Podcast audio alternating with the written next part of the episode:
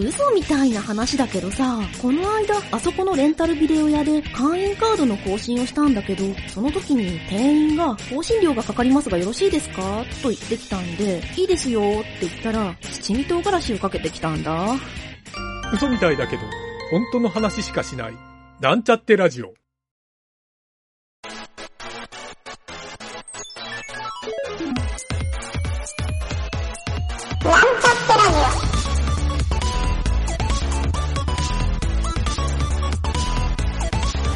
この番組は、プログラミング初心者の勉強に役立つ情報をお伝えする放送局です。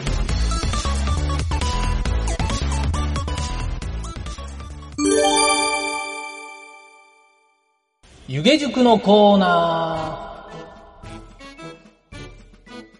ー。はい、どうも、えー、湯気塾の塾長です。湯気塾のですね、応募から今日でちょうど1週間まあ実は収録をしてるのは、これ5日目なんですけど、いろいろですね、湯気塾への応募のですね、1週間目ということで、応募終了のお知らせを配信させてもらいます。はい。あとですね、合わせて、応募していただいた方への、いろいろ感謝の気持ちもお伝えしたいなと思って、えー、今回はですね、そういった内容の放送にしたいなと思います。はい。ということでですね、湯気塾を立ち上げて、まあ、現時点でなんですけど、一応ですね、記念すべき第1期生は5名参加者の希望があってですね、集まってくれました。本当にありがとうございます。えー、僕はですね、ちょっと0人っていうのも覚悟はしていたんですが、まあ、5人いてですね、もしかしたらちょっと今5日目なので、あと2日のうち何名か応募があるかもしれないんですが、まあ、あったら、また改めて感謝の気持ちを伝えたいなとは思うんですが、とりあえず現時点で5名の方、えー、第1期生ということで、このままですね、湯気塾の方を進めさせてもらいたいなと思います。はい。で、このですね、5名の方、あのー、ちゃんとですね、お便りのフォームで応募してくれたんですけど、いろいろですね、皆さんコメントを書いてくれていて、まあ非常にですね、まあ湯気たがこう思いつきでやったこの湯気塾っていうのでですね、改めて、あ、こういうのを欲している人もいるのかとか、えー、こういう状況の人もいるのかとか、まあ、こういう学習をしたいとか、皆さんその理由を書いてくださったので、えー、それにですね、なるほどなというふうに、ゆげたの方がですね、いろいろ考えさせられたり、まあ、番組についてのいろんなコメントも書いてくれた人も中にはいてですね、えー、まあ、とてもですね、ありがたいなということで、まあ、合わせてここもですね、感謝をしたいなという点をちょっとどうしてもお伝えしたくてですね、えー、今回はこれを冒頭に言わせてもらったんですが、まあ、皆さんですね、当たり前なんですけど、プログラミングに興味があって、もっと向上したいっていう意識が高いという人が今回参加してくれたんですけど、まあ、今回参加してくれた人以外でも、この番組を聞いてる人って、まあ、プログラミングの学習をしたいなと思ってる人だと思うんですよ。はい。えー、そういうペルソナをですね、まあ僕がこの番組のコンセプトでセットして、そういう形で配信をしているつもりなので、まあそういう人が多いんだろうなと想像もしているんですが、えー、このですね、学習意欲の高い人まあこれはですね、湯桁もいっぱい見習うところもあるんですけど、えー、やっぱりですね、何かしらいろんな共通点も多いなという、そこもですね、最近、まあ気がついたというか、はい、なんか、むしろそれが何かっていうのをですね、明確に言えるように、えー、まあ今回の湯気塾も含めてなんですけど、ちょっとですね、ここら辺を実は最近僕のテーマにしてたりもするんですけど、はい。そういったですね、なんか皆さん目がキラキラしてる、こういった共通点。はい。ここにですね、注目して僕はこの湯気塾を進めていこうかなと、改めて決意をさせてもらった次第でございます。はい。ただですね、えー、ちょっと今回の湯気塾を開催して応募をいただいた中で、ちょっと気づいた点があったことをお話したいなと思うんですけど、その参加してくれた人、まあ、あの、参加してくれた人に限らないとは思うんですけど、お便りをくれる人とかも含めて、よくですね、二つの大きい傾向の人がいるなと。このプログラミング学習をするっていうポイントにおいて。えー、その点をですね、ちょっとお話をしてみるとですね、まず、そもそもプログラミングの学習をしたいという人の多くがですね、まあもちろんプログラミング言語を知らないから、プログラミング言語を学習するという人が多いんですが、まあプログラミングの学習っていうとプログラミング言語の学習になるわけなんですけど、そもそも IT 自体が意外と初心者で、その IT のスキルアップも兼ねて、プログラミングも学習するっていう、まあ、いわゆる初心者って言われるタイプの人。はい。このタイプの人が、まず第一番目のグループなんですけど、二つ目がですね、実はまあ、プログラミングは他の言語でやっていますと。だけど、まあ、今時のというか最近の、そのウェブ系とかインターネット系、ネットワーク系のプログラミングがよくわかりませんっていうことで、えー、ちょっと基礎も含めてそこからやり直したいですと。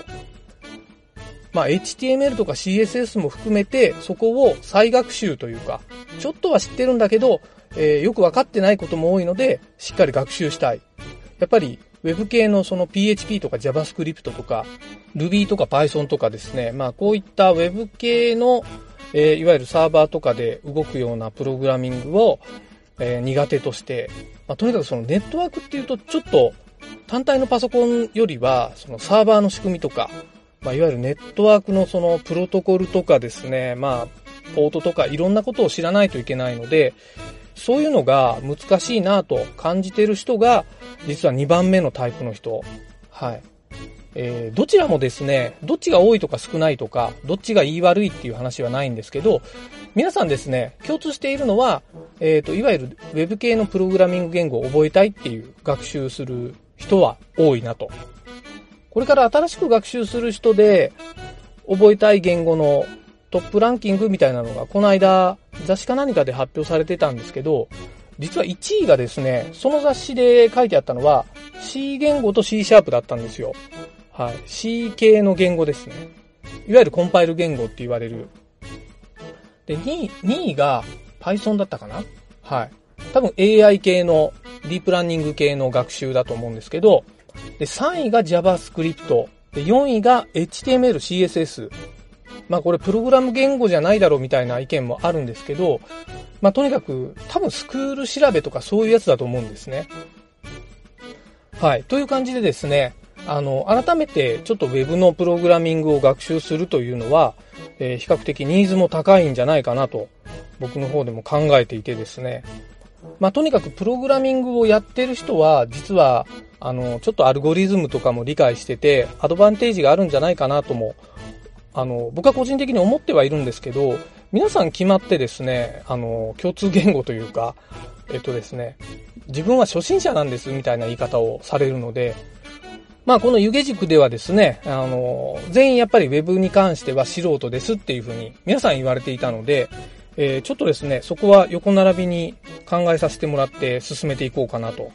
はい、思っております。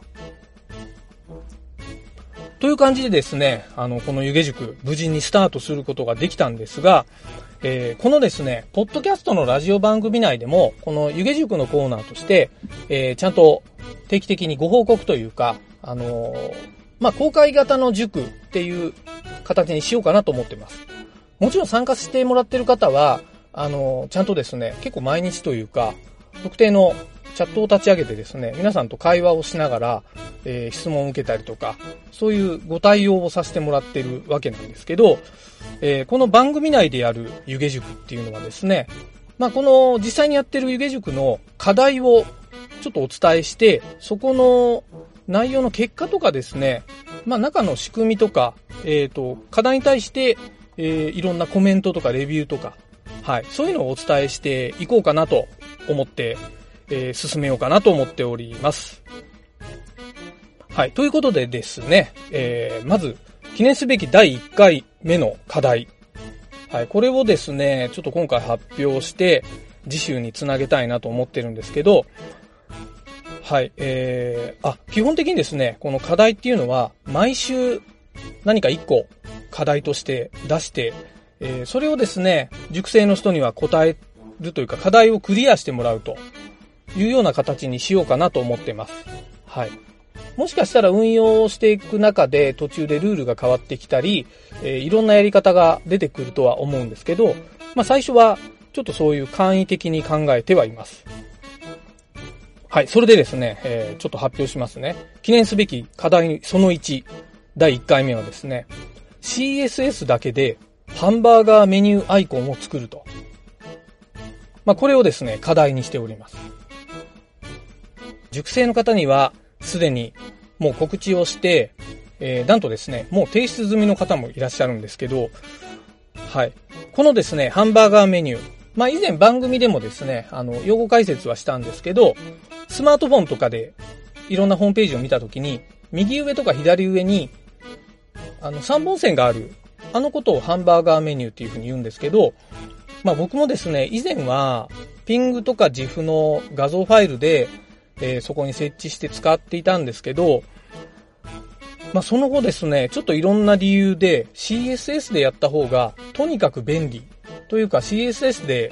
やらないと損をするんじゃないかということで、僕はもう最近はあのハンバーガーメニューを画像で使うのはやめてしまったんですけど、これやってもらうとですね、意外とあの簡単なシンプルな画像が、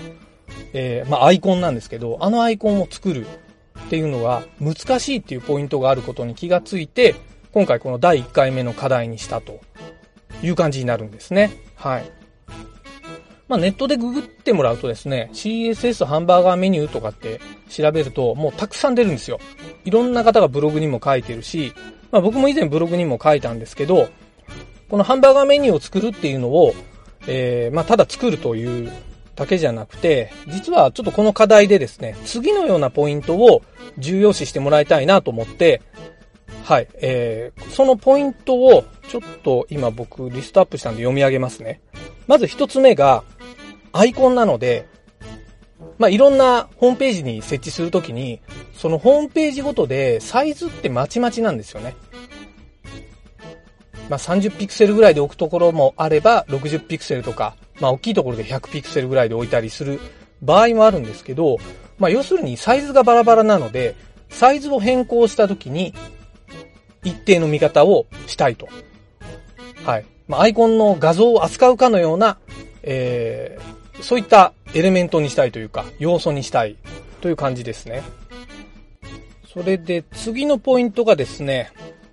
えー、色変更などが簡単に行える。これはですね、画像のアイコンを使ってる人などは結構困るとは思うんですけど、えー、例えば黒字に白の線を入れたいとか、白字に黒の線を入れたいっていう時に、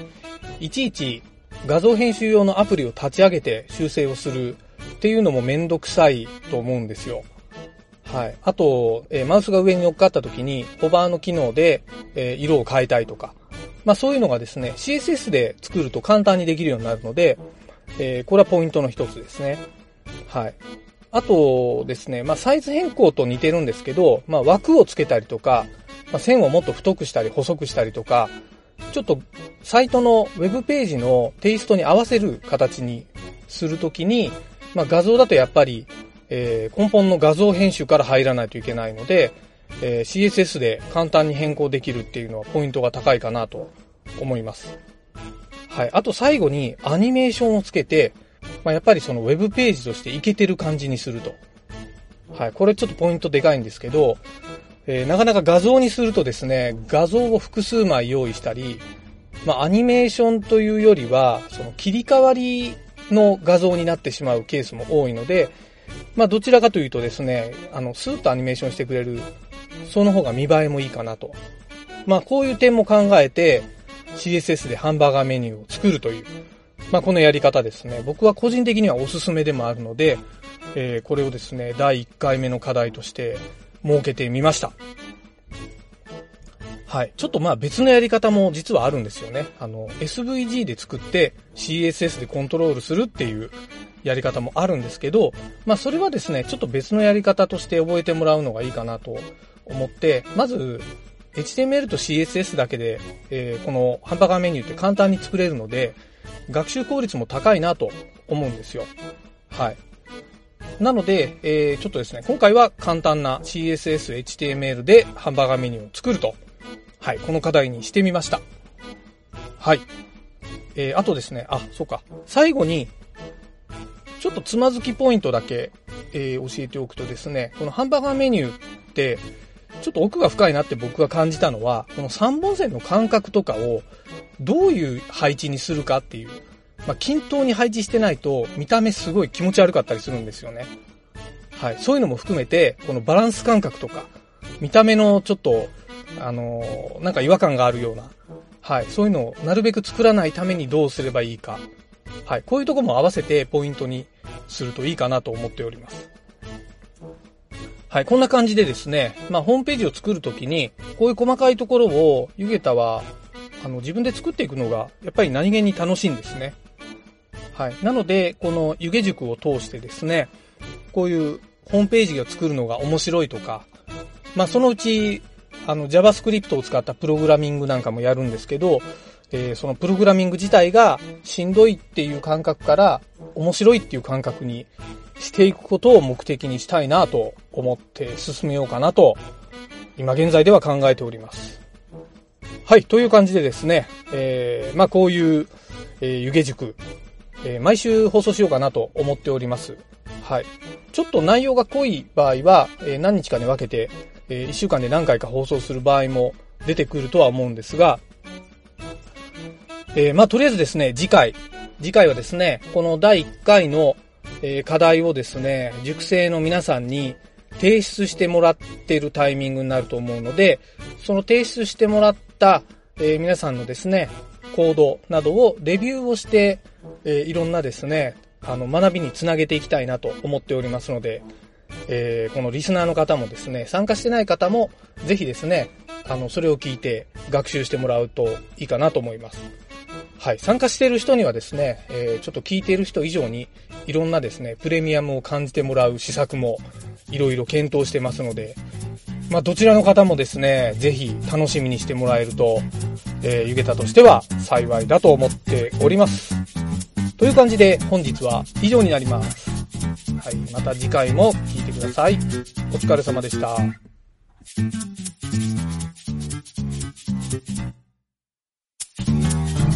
組ホームページは https コロンスラッシュスラッシュミートドットマークスラッシュラジオです。次回もまた聞いてくださいね。